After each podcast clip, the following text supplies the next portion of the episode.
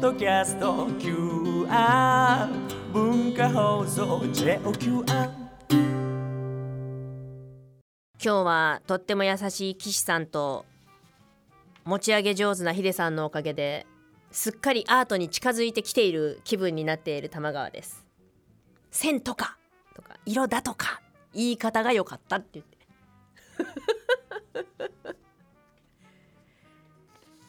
あのお二人と話してると本当そうなんですけど楽しめはいいんだよっていうのはねよくわかるんですよ。今回10組20名様ですよ。招待券ぜひ皆さん応募してくださいね。本当に。ぜひぜひ。ぐっと近づいてきたかなアートの話。ここからは私がぐぐっと自分よりにアートを半ば強引に近づけようかと思います。鉄道が絡んでいるアート。あるんですよ。あるんです。去年が2作の絵だったから1作目がねもう2年とか3年前なんですけどあの大阪市営地下鉄にあるアート作品が掲示されまして駅構内にね。これが非常に話題になったんです。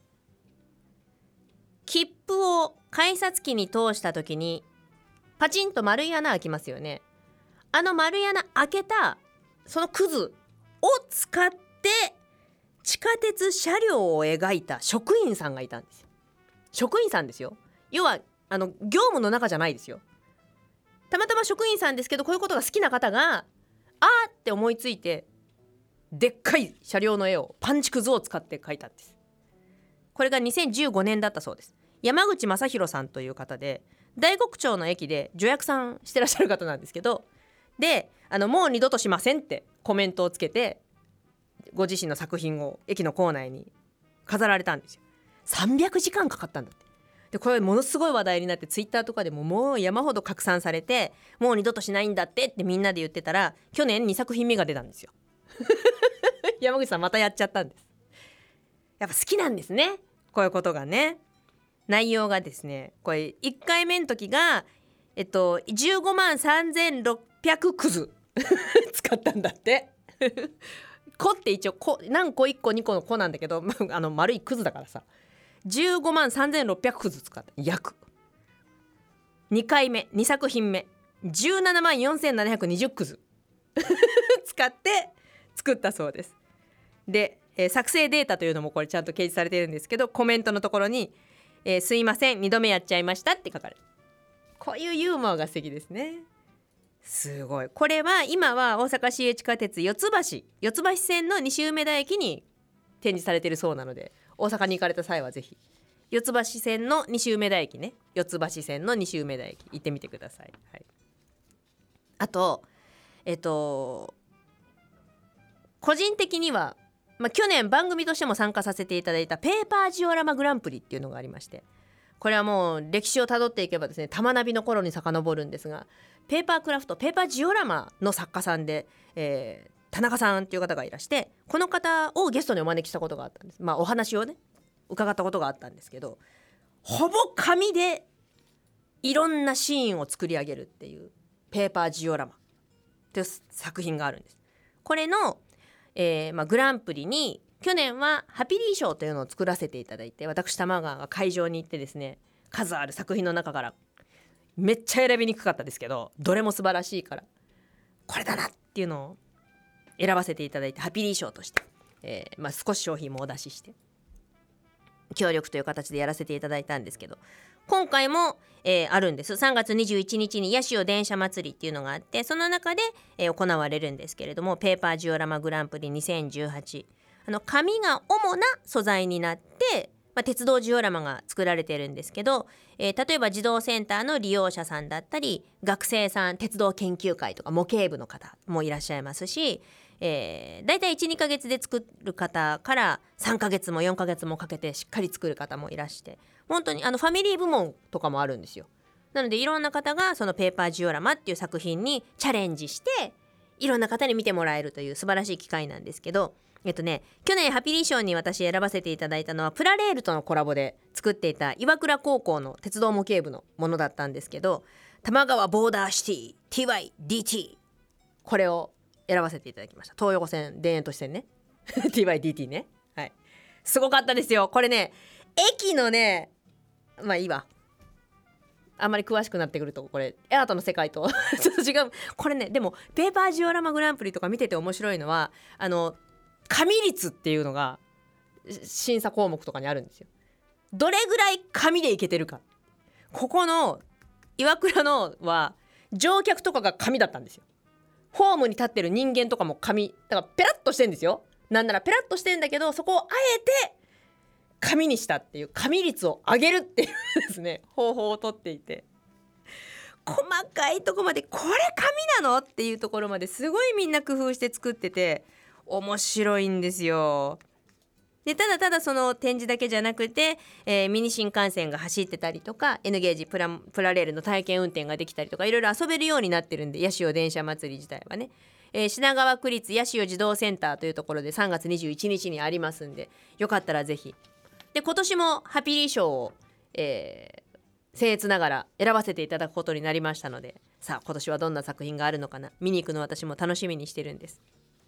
で N ゲージ A3 の部門とプラレール1乗部門あと、えー、プラレールファミリー部門っていうのがありますんでで参加チーム各部門とも去年より増えて現在52作品出品予定ということでございます。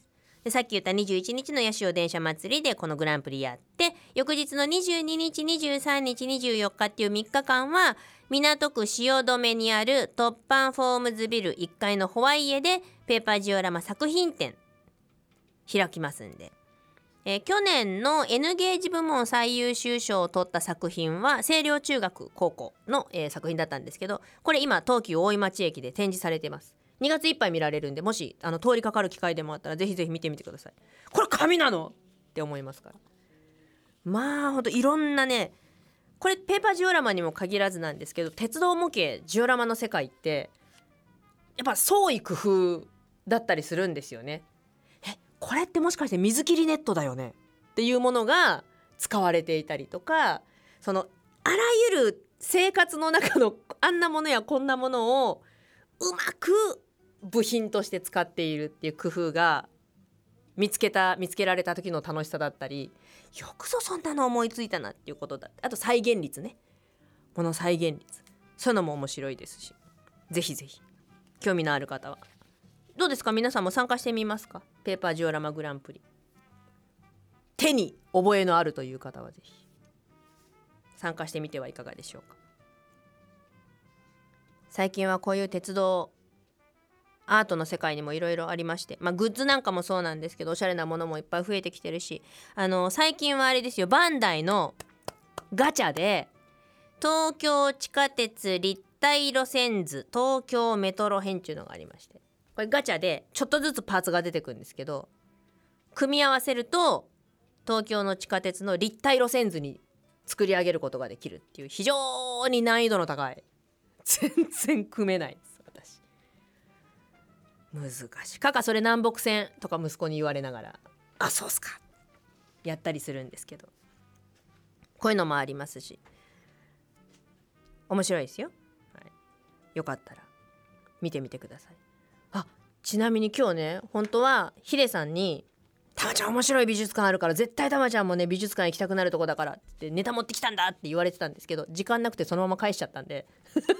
本当申し訳ないんですけどあのー、ヒデさんが見つけてきてくれたのが西脇市にある岡の山美術館。えー、地元出身の横尾忠則さんの作品を展示しているところなんですけれども建物の設計が3両編成の列車車両をイメージして作られてるんですって。建物そのものよ。JR 加古川線日本へそ公園駅、えー、日本のへそ公園だったかな？日本へそ公園か、えー、から歩いて1分のところにあるそうなので。これちょっと行ってみたい。兵庫兵庫ごめんなさい。兵庫県です。そうです。ごめん。自分地元の近くなんで分かってるからついあそっか。ごめん。西脇市知らんのかみんな。そうやな。加古川知らんのんか。あ加古川って言っても分からへんのか。そうか。兵庫やわ。兵庫県やわ。ごめん。言わなあかんねんな。そこな。あようやんねん。それ地元の人間がようやんねんな。それな。兵庫県西脇市です。はい。JR 加古川線っていうのがあるんです。ヒデさん情報ありがとうございます、はい、本当はこれを空回りしながら熱くご本人が語りたいと思ってらしたと思うんですけど情報だけもらっちゃいました。ありがとうございます。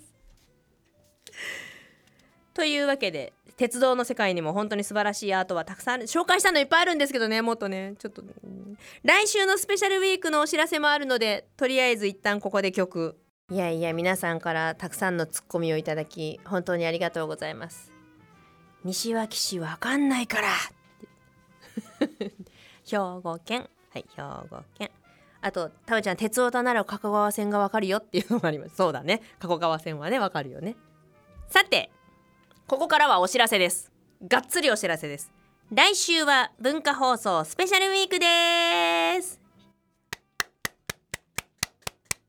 満を持して我がハピリーのスペシャルは鉄道企画でお届けいたします。ありがとうございます。ありがとうございます。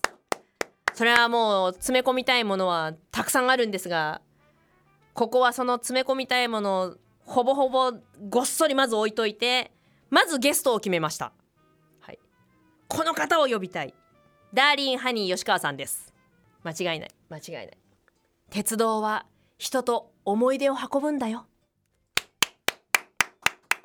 名言です。名言ですね。名言です。鉄道川柳はまだやってらっしゃるんでしょうか？駅名川柳どうなんでしょうか？最近お忙しいですからね。そのダーリンハニー吉川さんをお招きしてぜひ皆さんを鉄道の旅へいざないたい。そんなテーマを持ってやろうかなと考えております。つまりは無理やり鉄旅に行ってもらう。行かせたい。そんなプレゼン企画です。例えば海を見ながら乗りたい。どうせなら海を見ながら行ける鉄旅はないか。って言われたらまあ贅沢に行くならイズクレール乗ってこいって言ったりとか。それともザッパーンっていう海見たいんだったらあのーキラキラ羽越乗りに行こうかとか五能線行こうかとか。まず海見たいって言われたら太平洋ですか？日本海ですか？内海ですか？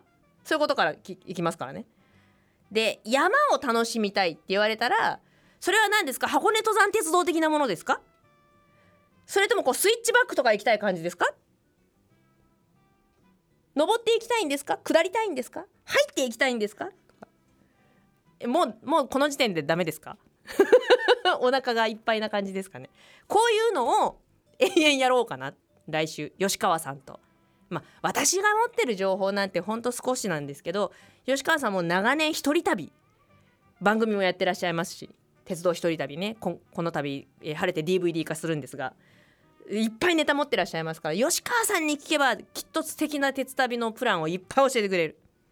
ほぼ吉川さん頼りで来週のスペシャル企画はお届けいたします。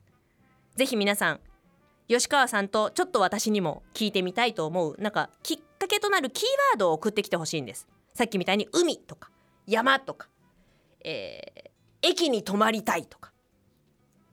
ヒラフの駅とか行けばいいんですよ。もうこの時期まだダメか。まだ雪だからダメだよね。はいヒラフわかんない人は後で調べてください。あとそうですね。えー音ね。ああこういう音を聞きたいね。はいはい。波の音を聞きながらゆっくりできる駅はどこですかとかね。あいっぱいあるな。それいっぱいあるな。ちょっと絞るの難しいな。とかね。そういう親子で行くならとか。おじいちゃんおばあちゃんを連れて行きたいんですとか。何でもいいんです。その鉄旅をプランプランニングするキーワード。そのためのきっかけになるキーワードを送ってきてほしいんです。もう頑張っていろんな情報を駆使して皆さんに鉄旅をしてもらえるように頑張りますんで、はい、一応タイトルは「春の行く鉄来る鉄」まあ行って鉄ですけどねほぼ。春の旅に行って鉄。あとはダイヤ改正の時期になるので首都圏の交通も電車関係鉄道関係どうなんのかな？新型車両小田急昨日試乗会だったんだよ。いいな乗りたかったな。っていう話とロマンスカーのね新型車両がもうすぐ走るんですけどっていう話だったりとかいろんな特急ライナーがね走ったりとかしますんでそういうのも、えー専門家の方に詳しく伺ったりとかそんなことを考えております、はい、ぜひ来週は春の行く鉄来る鉄鉄道企画。あなたのための鉄旅プラン。ぜひご応募お待ちしております。